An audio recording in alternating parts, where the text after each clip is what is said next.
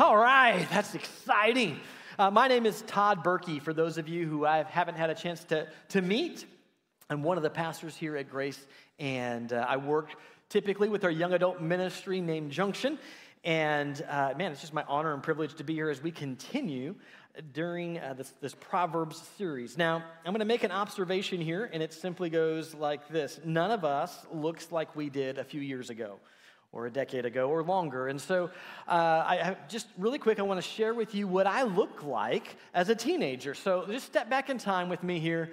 Here we are, and we're going to do a little inductive Bible study, but inductive photo study, right? So, uh, observe, interpret, and apply. So, let's just make a few observations. The first thing that people are all looking at is like, yes, I had hair. I know that's the first thing you can see right up here. Not just any hair, I had a mullet, you know, business in the front, party in the back. Um, apparently, it's coming back, my kids tell me, which I don't understand why, but there it is. Uh, went to a place called the Maintamers to keep that up all throughout high school. That was great. Uh, the other thing you're going to notice here is that I'm playing tennis. That's great. Your observation skills are great. I've got a Western forehand grip. My eye is on the ball. That's amazing. The third thing I think you would see is man, it's black and white and it's a little grainy, and it's because it came from the paper. And uh, tennis was just a huge part of my life growing up. And uh, I happened to excel at that. The Lord just allowed me to do that. And when I'm thinking about this, is I was living in Iowa at the time and I got this invite. The United States Tennis Association was hosting an elite training camp for 20 players within a five state area of guys and girls, junior players, gather together, and you got to go to this elite training led by Vic Braden. And you're like, who is Vic Braden? If you were a tennis player in the 70s, 80s, 90s, and even early 2000s, he is a legend. He helped even get the professional circuit started. He coached many professional players. He was a coach of coaches. Coaches would go and like teach us how to teach. He was the guru. If you ever watched a Grand Slam tournament on TV during that time, it would always break away for a teaching moment with Vic Braden. He'd teach you how to hit a drop shot, how to properly hit a lob, an overhead strategy. It was phenomenal. Pre internet, you had to get your information through like magazines. Uh, every tennis player got tennis magazine, and he always had multiple pages in there written about how to hit the perfect dink shot, how to you know position your feet for a forehand. He was he was a living legend. And I was one of the 20 players that was invited for this, this moment, this weekend of up and coming junior talent with Vic Braden. This guy knows his stuff. He even had a, a training facility for potential junior players that they think are going to go to the pros, that they would be invited to come and live, study, and grow as a player there. And so I don't know about you, when the invitation came, uh, I don't always handle pressure really well. I need to like feel the room first. And so like I'm just, oh, Vic Braden, Vic Braden. Showed up in Kansas City with all the other players there. I'm like, Vic Braden, Vic Braden. And here comes Vic Braden. I'm like, Vic Braden. And so we're, we're, we're warming up, we're hitting, and we're going through these different drills. I'm like, he's feeding, Vic Braden is feeding me tennis balls to hit, and he's telling me a few things. And then I remember this very, just like it was yesterday. We're now moving on to hitting serves. And so I line up, hit my serve, and I go ahead and I hit one. I go up and hit another one. And then behind me is the voice of Vic Braden. He says, Young man, me? Yeah, what's your name? My name is Tod. Oh, Tod, hey man, your serve is looking pretty good. But here's the deal if you'll move your ball toss two inches, just two inches to the right, you're going to pick up another five to 10 miles an hour on your serve. And it's all because right now, where you're throwing it, your body is not designed to do this with a serve. It's designed to be like a throwing motion. So just move it from here to here. You just move two inches and you're going to pick it up. You don't change your grip, you don't change your speed. Like, just try it. It's Vic Braden telling me to do this. And so what do I do? I'm like, okay, two inches to the side. And boom, greater pop on that. I'm like, this is exciting. It was, it was simple. It was just an explanation and like to come back to the design of your body. That's why this works. And you're like, why are you telling me about Vic Braden? Well, Proverbs is kind of like hanging out with Vic Braden. Except for it's Solomon, the wisest of all, who is telling you this is how the world was designed to work. This is how you are designed to work. And so many times people go, Proverbs is all about skillful living, which it is. Great words of wisdom, which, which it is. But when I think of Proverbs, I really I think about this. I think it's really an invitation to practically live in step with our design. A lot of there's a lot of information that's just like two inches, just two inches to the right, to be in step with our design. Because when we live in step with our design, that is where life really becomes exciting. Now we know that there's a design. Solomon actually tells us that in uh, Proverbs chapter 3:19. By wisdom the Lord laid the foundation of the earth and he established the heavens by understanding. It wasn't just random. He has a specific purpose, a specific desire. There's a way that it was designed to work. But as you and I know, Genesis 3 happened. When creation, when humanity said, "No. You tell us it works this way? No." We're going to go our own way. We're going to be about our name. We're going to run after our things. And that the Bible simply calls sin. It's just choosing to go our own way. And the impact of that is it just ruined everything. It broke everything. So there was there's a design, and his design is really pretty fascinating when, when you look at these things. His design as a whole was like, okay, life centers around God with an eternal perspective. God and eternity. This is how it's designed. What we said when we broke it, we said, no, no, no, no, no, no, no. Life is about us and about now. And so you have these two competing worlds that are sitting there, and Solomon, time and time again, is going to sit there and say, No, no, let me invite you back into how things work. Even if it's broken, it still functions best when we live in step with our design. We see this lived out. An easy example we are designed, for example, to be in community. And if you were to, to look at the effects of isolation, it's horrible. So even the broken world says, man, yeah, you need people around you. They can't explain why necessarily, but it's because we were designed, a three in one God designed us to be in community. And so even the broken world goes, yes, there's wisdom back in what he has said to live in step with your design. And so with that, when I think about Proverbs being these practical ways to live in our design, it makes me think of this one question What is our design? What's your purpose? Why are you here? What's the meaning of life? And I think it's really cool, so we're all on the same page, that God actually answers that question. In Genesis chapter 1 verse 27 after he's created all the, the whole stage all these things he, he's put together then he's creating humanity. And what does he say? God created humankind in his own image. In the image of god he created the male and female. He created them. What is our purpose? It is to image god. Now like that's great tod do you see the beauty and the freedom of that See, so many young adults that I will work with in youth when I did youth ministry, they'll sit there and it's like, I'm just trying to figure out what's the purpose of my life. Am I supposed to be a mechanical engineer or am I supposed to be a mechanic? Am I supposed to be uh, take job A or job B? Like they're, they're thinking that their purpose is tied up in what they do. And like, no, no, your purpose is to image God. And you can do that as a mechanical engineer. You can do it as a missionary. You can do it as a mechanic. You can do it as a husband, as a wife, as a single person. Like there's never a place that you can go that you can't image God. So you are empowered, and I'm empowered to live in purpose everywhere we go. Whether we're at a job or we're at the gym, whether with our friends or around strangers, whether we're in public or we're alone, we can always live on purpose to image Him. And how do we image Him? Well, we've got to get to know Him.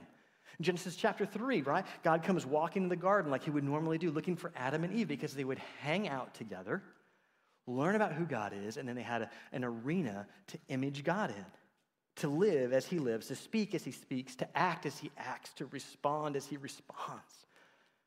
Isn't that cool? God's will for your life is to image him. And Proverbs gives us that practical way to image God. And just, just so we're on the same page, isn't that what Jesus did? I mean, if you want a fascinating study, uh, dive in John sometime and just look at the number of times that he says something like this. In John 5 19, he says, Truly, truly, I say to you, the Son can do nothing of himself unless it's something he sees the Father doing. For whatever the Father does, these things the Son also does in the same way. Right? He, he's saying, I'm not doing anything on my own. I am looking in what I see from him. I am imaging out here to the world. He says that in, in 519 and 530 and 638 and 826 and 828. And you could go on and on and on and on and on throughout the book of John and see that Jesus is continually saying, Everything I do, I'm looking back to the Father and I am radiating who He is. I am imaging who He is. As a matter of fact, in John 14, um, he's having a conversation, and, and Philip says, Hey, hey, hey, hey, you're saying some hard things here. Jesus, just, just show us the Father. Can we just show us the Father? And Jesus just stops and he's like, um, Have I been with you for so long and yet you've not come to know me, Philip? The one who has seen me has seen the Father. Hebrews chapter 1, verse 3, he, Jesus, is the exact representation of God's nature. And then you move into 2 Corinthians 3.18 and in Romans 8, we realize that we, as believers, are invited into that same thing, to return to our design, to image him. 2 Corinthians 3.18, we are all being transformed into this same image from glory to glory. Romans 8 29, we're, we're told that we've been predetermined we respond to Christ that we're going to be transformed into his son's image. We are here to image God. And why in the world, in a series on Proverbs, am I spending this much time to explain, like, why are we here? What's our purpose? It's because we have to understand that. We have to know why. Why would we even bother listening to anything that Proverbs has to say if we don't understand the whole reason that we are here is to image Him?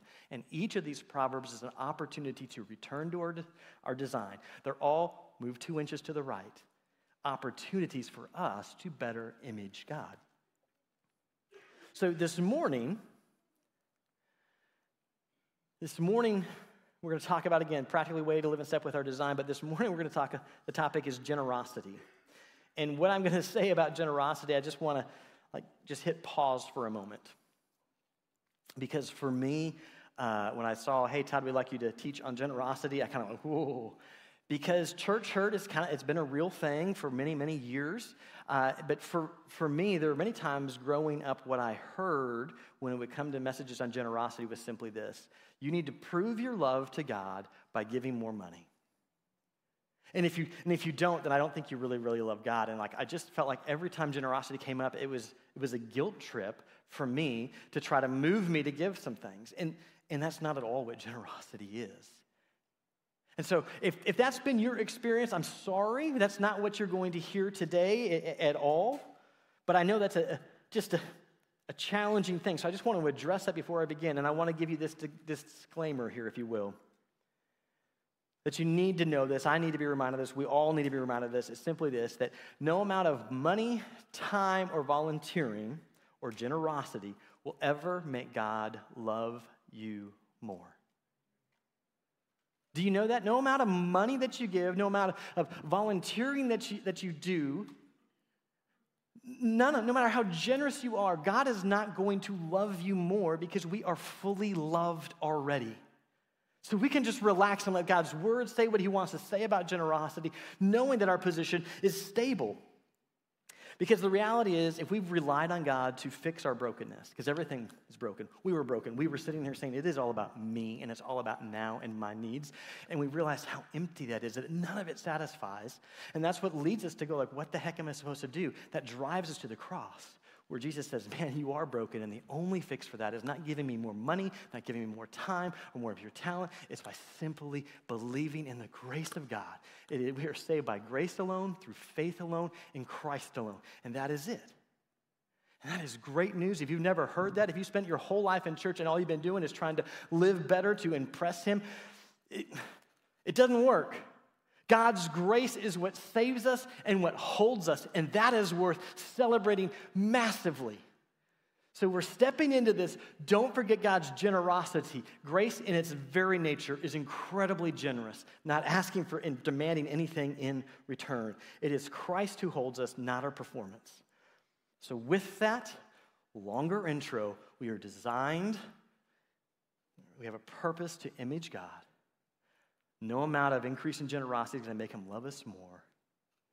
We're going to dive into this topic. We're going to be in Proverbs chapter 11, verses 23 to 27. And as you turn there, Proverbs 11, 23 to 27, we're going to make three stops. We're going to simply look at what is generosity, what is the impact of being generous on us and others, and what obstacles are there to generosity. Now, you might already be going, Tod, listen, your intro is really long. I just want you to know I'm, I'm keeping an eye on the clock. We're going to spend most of our time on the what, and we'll get to the impact and obstacles very, very quickly. So we can just relax for a moment. I'm not going to ask you to be extra generous in giving me the next five hours of your life. It's okay. We'll get through this, but let's read together Proverbs chapter 11, verses 23 to 27. The desire of the righteous is only good, but the expectation of the wicked is wrath. There is one who scatters and yet increases all the more, and there is one who withholds what is justly due, and yet it results only in poverty. A generous person will be prosperous, and one who gives others plenty of water will himself be given plenty. One who withholds grain, the people will curse him, but blessing will be on the head of him who sells it.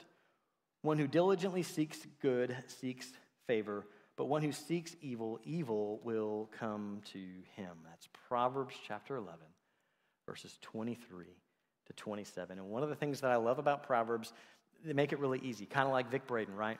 There's always like, which of these two options do you want to be? Do you want to be the righteous or the wicked? Do you want to be the wise or the fool? You know, like it, they make it really easy. Like, I think I know the right answer is like, th- this is where I'm supposed to go. And so we're tracking two pathways here, righteous and wicked, as we go through here. So it's really easy. Proverbs typically are easy to understand. This one, it would be the righteous are generous and grow. If I had to sum it up, I'd be right, the righteous people are generous and they grow. Wicked people hoard and hurt. Righteous are generous and they grow. The wicked, they hoard and they hurt. So, with that, let's dive into what exactly is generosity, just so we're on the same page. We see this here in 1125 that it's both an attitude and an action. A generous person will prosper. Let me just stop there. I made it blue. A generous person. Now, the word person in Hebrew actually would be translated as soul and a lot of times, if we hear soul, we think, oh, that's the space where the Lord is going to come in and, and that, that, seems empty and he will fill. We think more that's a Greek word uh, using of, of soul. The Hebrew side of this is this is all desire, like your baseline of how you view the world uh, around you. It's your passions, base appetites, this inside attitude. Generosity, then, is not what they're doing. This is saying the generous soul, the person who's like, I just desire generosity, I long for generosity, is what I am. It's an attitude of that. It's a little bit like this. I love movies in general. Um, saw Top Gun way back, game changer in my life, right? And then they come out with Top Gun Maverick. I'm like, wait, what? And there's this line in there where they're asking Tom Cruise's character, like, hey, why are you still a pilot? You should be all these things, not just this. And he's like, it's kind of hard to explain. It's not what I do. Being a pilot isn't what I do, it's who I am.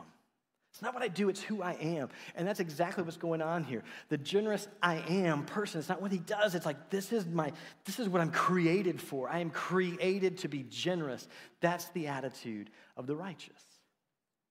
So there's an attitude here, but it's also action. The righteous person, a generous person will be prosperous, the one who gives others plenty of water will himself be given plenty. Gives, they actually follow through. So it's both an attitude and it's an action. And you can't have one without the other and, and really be generous, right? In, in, James, he talks about if you just have like, oh, I just feel, I just have the attitude like that's just really bad, and somebody should do something about that. Like, I'm generous. What, what does he say? Like, somebody comes to you and they're like, man, they're cold. Like, oh, go be warm and go be fed, but you don't do anything. Great, you had the attitude, but no action. That's not what living generosity out is. And then in Matthew, right, Matthew 15, he says, Man, these people, they honor me with their lips. They say the right thing, but their hearts are far from me. Or as he says in, in Malachi or Malachi, the Italian prophet, the last book of the Old Testament, uh, God is leaning into them a little bit, and, and he says this, man, you guys say how tiresome it is to keep your commands. Like, we're going through the motions, we're doing it, you should be happy. And he's like, No, because it's an attitude and an action, which makes me ask this question How in the world are you supposed to stir up these affections? like, great. I, is, is the action point here like, just go, go really just try to really want to be more generous? Just go do that. Like, that's, that's frustrating for me. And I think the beauty of Scripture is it's actually giving us the direction of how those affections get stirred. In 1123, the desire of the righteous is only good. The righteous, the moral, the innocent who are living in step with, with God's design. Desire, that's the attitude, the disposition, but it's singular only. It, it's like, this is it. I'm choosing, this is what matters most. And what matters most is what is good, which you're like, okay, well, what is good? Jesus was kind of faced with that, wasn't he? In Luke chapter um, 18, when a rich young ruler, the man who had everything, comes sprinting up to Jesus, falls down, and says, Good teacher, what must I do to be saved? I've got everything that the world says I should have, and here I am, and I know it's nothing. Good teacher, what should I do to be saved? And, and what is Jesus' response? Why do you call me good? Nobody is good but God alone. Another way to state the first part of this, the desire of the righteous is only good, would simply be this the righteous long to image God. They've said, This is the direction I'm, I'm choosing to, to live in step with whatever God says, because when we choose to say, I am trusting this, our emotions, uh, our affections change. It's kind of like my wife, Erin. She's not here, but uh, we met online. And so when I first read about Erin, I was like, whoa. And then I saw pictures of Erin. I was like, oh. And I began to talk to Erin. I'm like, wow, are you kidding me? Here is somebody who loves God incredibly well, who loves others incredibly well. And by hanging out with her, it makes me want to do those things more. And so, as I got to know Erin, something incredible happened. As, as, as, I got to know her, as I then moved here and married her, and in the time together, something crazy has happened. As I have chosen to pursue her, as I chose to be invested with her, and chose to like share with her my life and, and, and, and be curious about her life, my affections have changed. I love a whole different group of people that I didn't even know existed before. There are places that are incredibly special to me that I've never really had any encounter whatsoever because I've gotten to know her. Her affections become my affections. She has this family, these parents and cousins who, who are incredible people that I knew nothing about until I spent time with her. And I'm like, not only are they incredible people and they've marked your life, something is weird. These people I didn't even know existed, who I would have just passed by, I now have a deep love for, a deep longing to walk well with them. And these places that you talk about, Erin, that, that have marked your life, all of a sudden I have this affection of like, I can't wait to go to Laity Lodge and pick up my kid because that was a place that, that the Lord used in Erin's life in a massive way. I was never a camper, I was never a counselor. It's just a place, but as I go there over the last 10 years, every time I'm like, my affections are stirred towards this place. So, how do we stir our affection? The righteous say, God, I'm in. I believe, I'm trusting that you actually have the way of life, not over here. You alone have the words of life. And so, I am directing my efforts and energies to come here and just know you. And I'm going to trust you. I'm going to ask you for wisdom. And when you speak, I'm not going to question it. I'm going to say, okay. And when that happens, our affections can't help but change things just begin to, to matter more. His views become our views. And the wicked, though, but the expectation of the wicked is wrath. And expectation that hope, their desire is wrath. The idea of, like, I am going to take what I want from you because that's what I'm going to do. It's all about me, myself, and I, and my desire is what is best for me and now. And if we set our desires on that, we become very self focused and much less generous. So, how do we stir those affections? We choose what we're pursuing. Now, the other thing that we're going to see here is that not only is generosity a thing that deals with our attitude and our actions, but it's also one of abundance. There is one who scatters, and let's just stop at that word scatters. That word scatter, it means to throw widely, loosely, freely There's, there's not a hint of caution. Think about this. Think about uh, in the New Testament, Matthew chapter 13, you've got the parable of the sower, right? And so many of us with the parable of the sower, we're like, well, there's four soils that it's going to land on. There's the path, there's the rocks, there's the thorn, and there's the good soil. And that's all true, and, and that's awesome. And then we debate, like, who of those people would actually be saved as a positive response to, to the word. And so people argue over that. Great, fine, we can have that conversation. But here's the thing that I hope you've never missed with that parable. Do you see how generous the sower is? Do you see he's just taking the seed and just throwing it. He doesn't care if it's on, on, on the hard path. He doesn't care if it's rocky places, a thorn, or the good soil. He's not stingy. He's like, it's here. There's enough for everybody. There's abundance that's just being thrown out. He's scattering greatly. He's not going, let's see, okay, this is good soil, so you can have a seed because I don't have enough over here. I might have a little left over, so thorn. No, he's scattering. There's not caution. There's just like, it's open for all. So keep that in mind when you think of that word scatter. But here's the interesting thing that I find with this word is it's never used in Hebrew attached to seed. Never. It's used nine other times in the Old Testament. Uh, some of those times is dealing with uh, the nation of Israel. They were disobedient and said, No, God. And so he scatters them widely to the nations around them. Other times, the enemy that would come towards Israel and he would provide victory for them, he would scatter the enemy's bones wherever. Another time it's used, it's used of Israel and their immorality, that they're like, we'll chase anything other than the Lord. None of those tie ins really fit with this, right? But there is one that ties in beautifully. It's in Psalm chapter 112, verse 9. And Psalm 112 is all about somebody whose sole desire is to honor the Lord.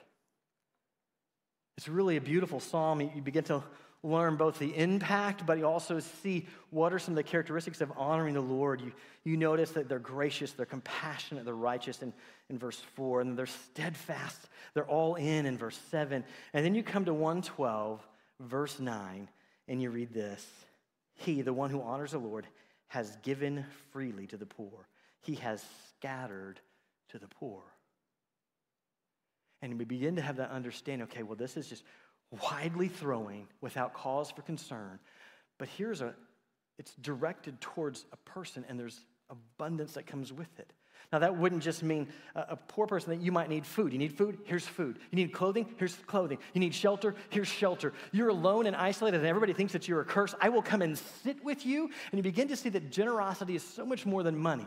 You begin to see that it's not just how you're investing financially, but it's your time. It's your emotional energy, that, that you're just being generous with all of it. I think this is truly, truly uh, beautiful because you see, okay, that's what the righteous do, but then what about the wicked? Oh, they withhold what is justly due. Withhold simply means to hold back, right? And justly due is just whatever is correct and honest. And so you're left with, in most of Proverbs, no gray area. Do your affections line up with the wicked or the righteous? There's no like middle gray area. And I think this is one of the beautiful things. I'm a visual learner, but you see when is generosity actually viewed as generosity?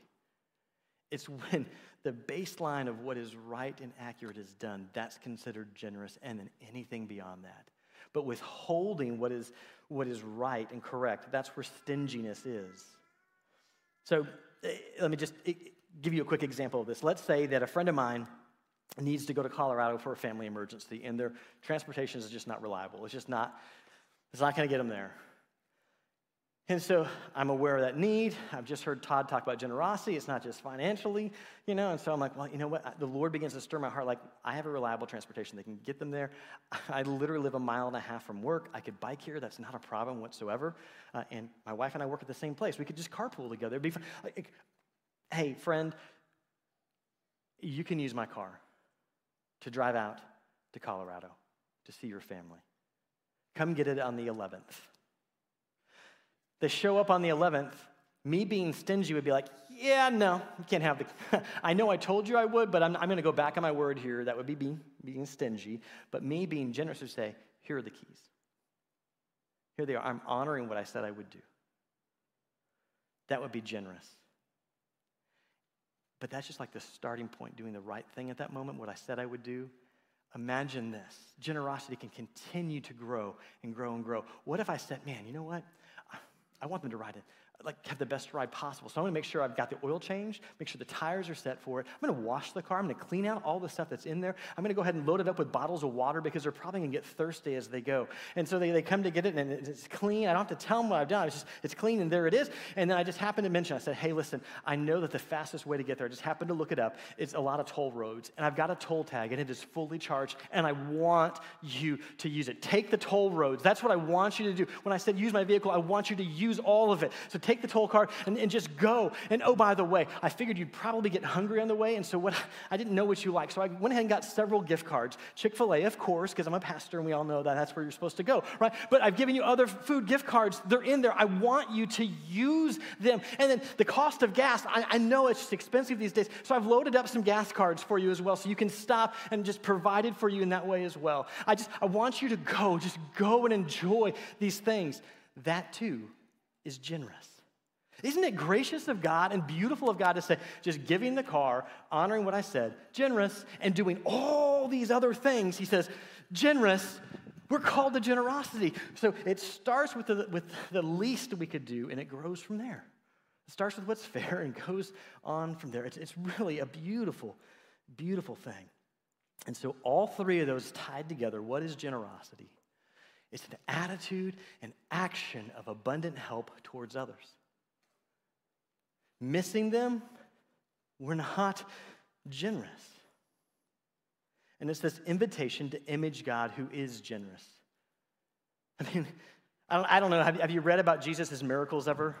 Like, there's a one who is paralyzed and he comes up and he says, You know,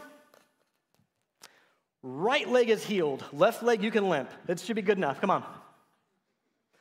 Oh, you're blind? Let's go right eye this time. Oh, you're a leper? I'll cleanse the parts that people can see, but not the rest. What do you see? Full healing, skin restored like a newborn infant. What do you see when he feeds the 5,000? They all ate and they were satisfied, and there were baskets left over. His first miracle, water to wine, was just kind of eh. It was the best. We have a God who is incredibly, incredibly generous. And we're to image Him. This is an opportunity to move our lives two inches to better image Him, to live in step with our design. Now, I'm going to move quickly through these last two points. I told you I would, and I'm going to honor, I'm going to be generous. What's the impact of this, both on us and others? And from a worldly way of looking, if you were to sit there and say, okay, so I scatter, I just scatter, of course, my resources are just going to be depleted. That's what a normal person would think. If you're just giving away, there's depletion. And if you're one who is gathering and hoarding, hoarding, there should be a, it's not even a word, but we'll just say it is, who hoards, that uh, you should have gain. And he says the total opposite, right? Those who give away, there's more. Those who hoard have less, they hurt. And I want to just pause for a second because Proverbs, remember, are principles, they are not promises. And it's important to know because he's going to say those who give, more is coming. And what he's not saying, because we live in a broken world that operates in a broken way, what I am not saying, and what I don't believe he is saying, is that if you write a check right now for $100 to our church, tomorrow you're going to have 110 in your account. I'm not saying that, and neither is the text. But he is saying there's going to be an increase. These are principles, they're not promises. So let's look and see what he actually does say. Blessed. A generous person will be prosperous. Can we just stop there for a brief moment? That word prosperous means fat, fattened. And we're like, there are like 13 gyms within a walking distance from here. We are a people who don't want that. But in ancient Near East, where food was scarce, if you saw somebody who was fat, they had an abundant supply of food, they had shelter, they had safety, they weren't having to fight for things.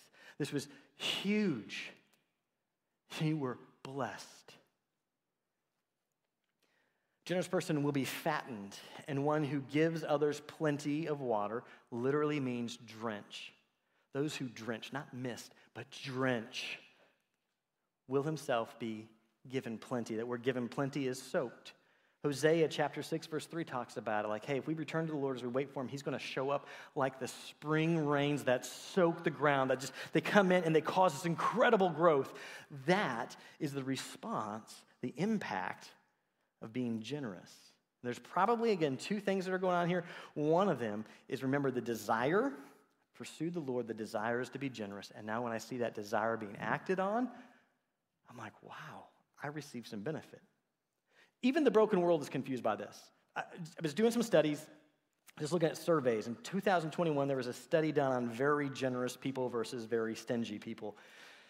And what they, they defined, like what makes a generous person, and it wasn't all about money. They had to answer questions like Do you give directions when people ask for directions? Do you uh, offer to walk your neighbor's dog when they've hit a hard time or bring them food? Do you donate your clothing to charity? Like the, the, the bar wasn't necessarily super high. And so you have the generous people, very generous people who are saying yes to those things. And so the very stingy, do you give directions? Nah, don't know, can't be interrupted. Like, so that, that's their baseline. It's not just a monetary thing. But what the study found was that uh, people who were very generous, they were two times more likely to be satisfied with life. They were three times more likely to say that their life had meaning. They were happier with their jobs. They were happier with their family. They were happier with their possessions. And they had more close friends. And the people were a little confused, like, how can that be? You're giving all these things away. You're spending all this time looking at others and not yourself. Like, well, I don't understand. 2014, there was a stinginess survey done. Crazy, uh, like who would do that? But they did a stinginess survey, and what they found was the people who were being stingy, that they had increased stress, and those who were gen- uh, genuine, generous, thank you, their stress levels were lower. 2015 in British Columbia, they did a, a, blood pressure study. They were like, okay, we have these people who are in, we're going to give half the people $40 a week, and they have $40 a week for 10 or 15 weeks. I forget, it's, but it's a longer dura- duration. Every week, you had to spend that $40 on one purchase for yourself. Bring us a receipt to show that you actually did that. Other group here, you have $40 a week for the next 10 to 15 weeks. You have to do one purchase, $40, and it has to be for somebody else. And we're going to measure, we're going to hook you up, and we're going to measure your blood pressure. And it was interesting because they came back and it said the people over here who bought for themselves, there was no impact whatsoever with their health or their blood pressure. But those over here who actually were generous and gave away, uh, their blood pressure was lowered. And it, the, by the amount was based on how well they knew the individual that they were giving to. It's interesting. And they're, they're, sitting there going, We don't really understand how this all works. The Lord has told us we are designed to be generous. And so, even in a broken world, when we begin to operate two inches to the right by being generous, it has beautiful impacts on our life. The other interesting thing, just kind of a side note for you, all the studies came out, they said these two things, which I find are really fascinating. They said, if you come into the idea of being generous only to get the benefits, you don't get the benefits. It just doesn't happen. We don't know why. But if you come in trying to manipulate the system, us and now, I'm only doing this so I can have this, this doesn't happen. And the other thing they said is if you did, just did one act of generosity, it doesn't really have any impact. It's when there's a consistent lifestyle. That's why there was $40 a week for many weeks. That's when they saw greater and greater and greater benefits. So it's, it's interesting that they're sitting there going, huh, when a person has a habit of living in a generous way, there are benefits, but we don't really understand. And again, we had the beauty of knowing we were made to image God, and God is an incredible, incredibly generous God. So when we live and step with our design, great things unfold. I think that's one of those things of being fat and soaked here, right? Um, and then the other one is well, just another quick story. My son Paxton, he graduated from high school uh, this spring, and I was just thinking, I was like, I just, I want, I want to bless him. I want to like, how do we have just a moment? And so I, I invited all of the men who have just spoken wisdom into his life uh, for a lunch, and because we couldn't find a dinner that was open, so we got, we did a lunch. So I reached out to all these different guys, and some could make it, some couldn't. Those who couldn't had to have them write a letter, send it to me. And then we all went to just a nice place. He likes Casa de Brazil because he can eat. Like, it's crazy. The servers are like, You sure you want more? Oh, yeah, more. Can I have the whole skewer?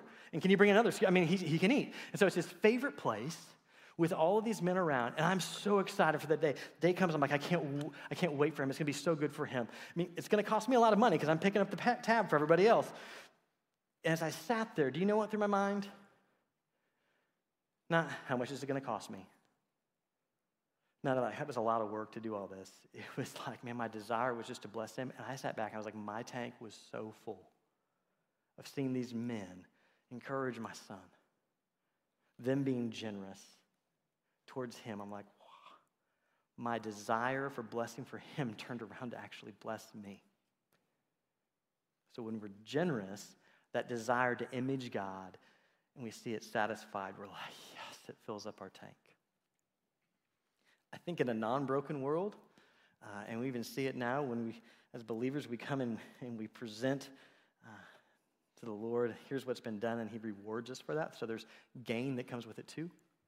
But it's not a guarantee here and out because we're in a broken world, but for sure, that blessing that comes back. But what about the impact of the wicked?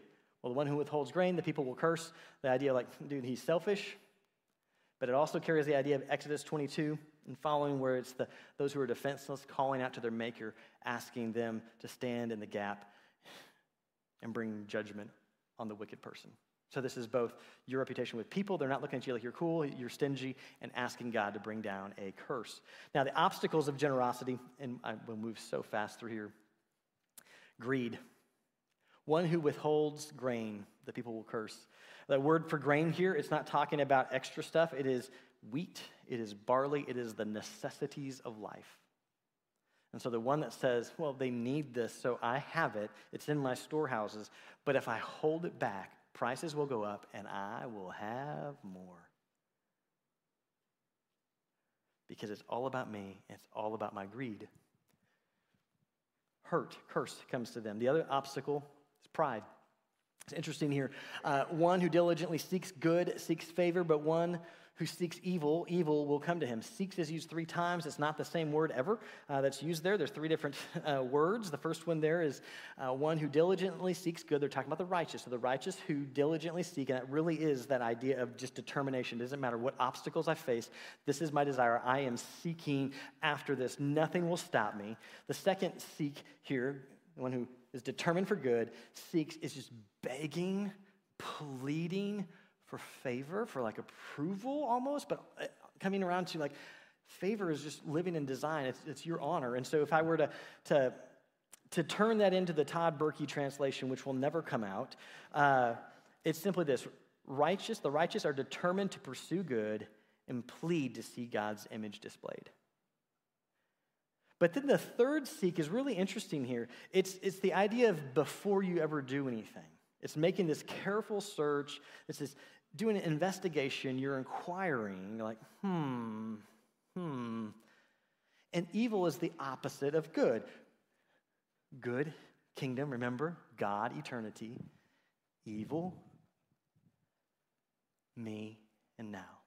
Genesis chapter 3, man, what was the temptation? You will be like God. You'll know good and evil on your own. You'll have no need for Him. You can operate in independence. So the one who's going like, hmm, how out of all of this do I end up elevating my name? It's all about me.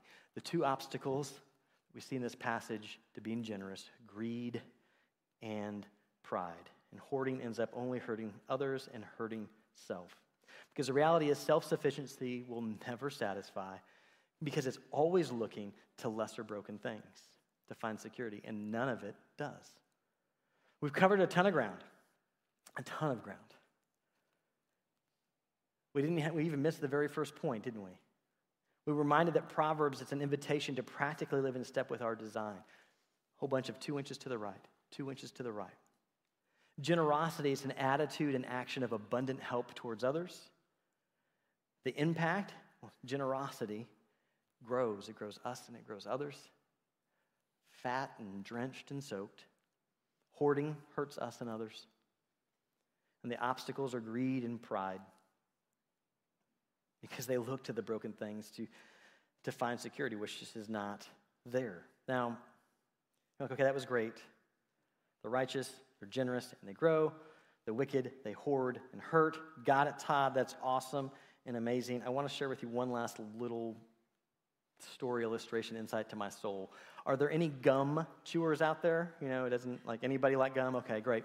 This is a little observation into my life. When I have my pack of gum and there's one or two sticks left, this is how I eat gum. Mm, I fake a yawn and then I put it in my mouth and I don't chew because then people are going to know that you have gum and they might ask you for it. So I just kind of like have it sit there for a bit. I, I like hoard. When there's not much in the pack, I hoard. But when I have a new pack of gum, I'm like, hey, you want a piece? Do you want a piece? You want a, you want a piece? You need two pieces. Here. Like, like when, when my pack is full, I'm generous all over the place. And, and I share that story about gum to encourage us as followers of Jesus. God is an incredibly generous God. He did more than just transfer us from a place of doom and destruction to eventually someday life. No, He's given us life abundantly here and now. Uh, Peter tells us that He's given us everything needed for life and godliness, everything that we need. Our pack is full. When we mess up and He lavishes forgiveness, it doesn't deplenish anything. There's constant, like, fullness of purpose, of hope, of peace, of love. Like our pack is full. He has given us so very much. And so we, of all people, with these full gum packs of spiritual blessings, should be the most generous because we can give love away, we can give forgiveness away. We can give our time away to invest in other people. We can give our talents away to serve others. We can be incredibly generous because we always have a full pack. The world around us does not. Do you know that? Do you know the bigness of what God has done for you? So, my application for the week is not rocket science or anything like this. It's just, I, I want us to spend time celebrating His generosity in our lives.